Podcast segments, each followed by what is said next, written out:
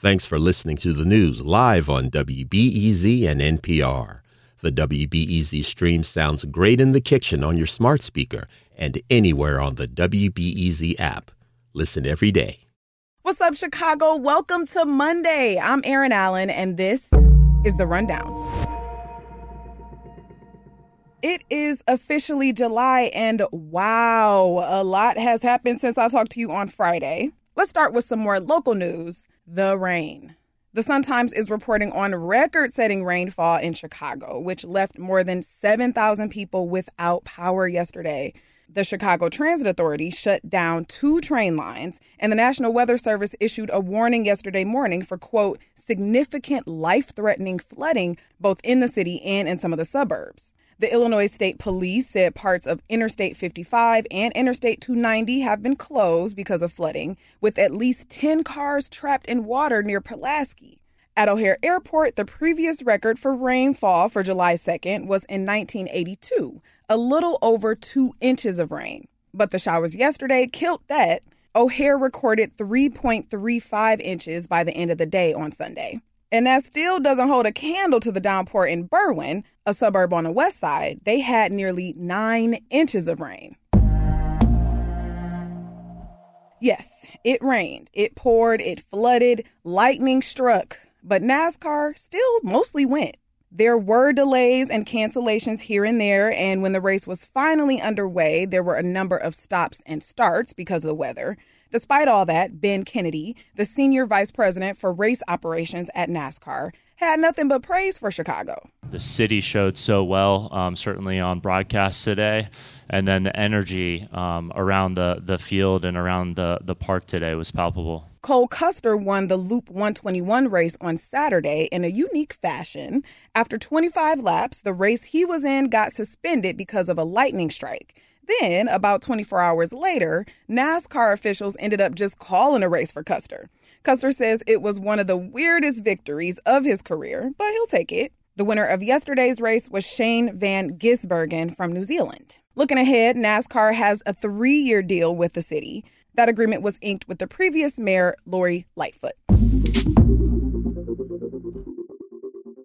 Okay, now let's look at some national news from SCOTUS. The Supreme Court handed down a few major, far reaching decisions last week. Let's focus on student loans.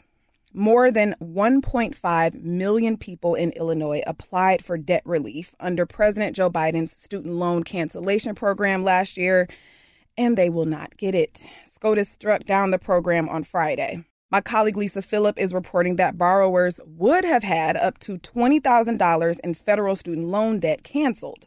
Amy Schneider is a resident in Schaumburg and she took out loans for college. She's also an organizer with the advocacy group, The Debt Collective. We can no longer afford to think of higher education as a luxury good. For most careers uh, that has a life sustaining or a family sustaining wage associated with that, um, most of them, the path to those jobs go through college. Schneider says many borrowers have paid down their principal but still owe twice what they owed when they graduated. Advocates in Illinois are calling on state lawmakers to address college affordability. And President Joe Biden said he would use his authority under the Higher Education Act to pursue a different route for debt relief. As for student loan debt payments, the COVID era pause expires this fall, and borrowers will have to begin making payments again this October.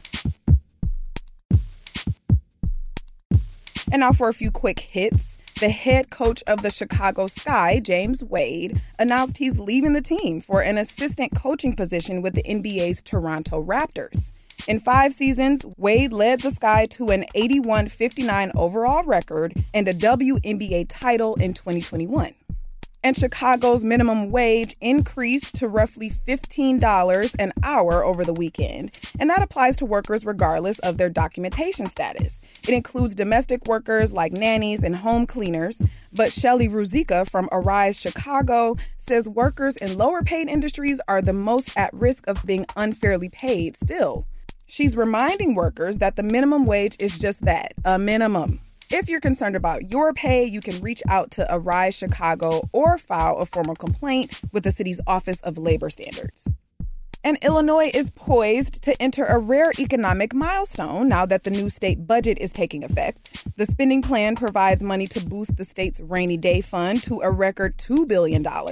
When Governor J.B. Pritzker entered office in 2019, the fund stood at only $60,000, a casualty of the budget impasse under his GOP predecessor, Bruce Rauner. As for the weather, the rain is over for now. Mostly sunny today with highs in the low 80s.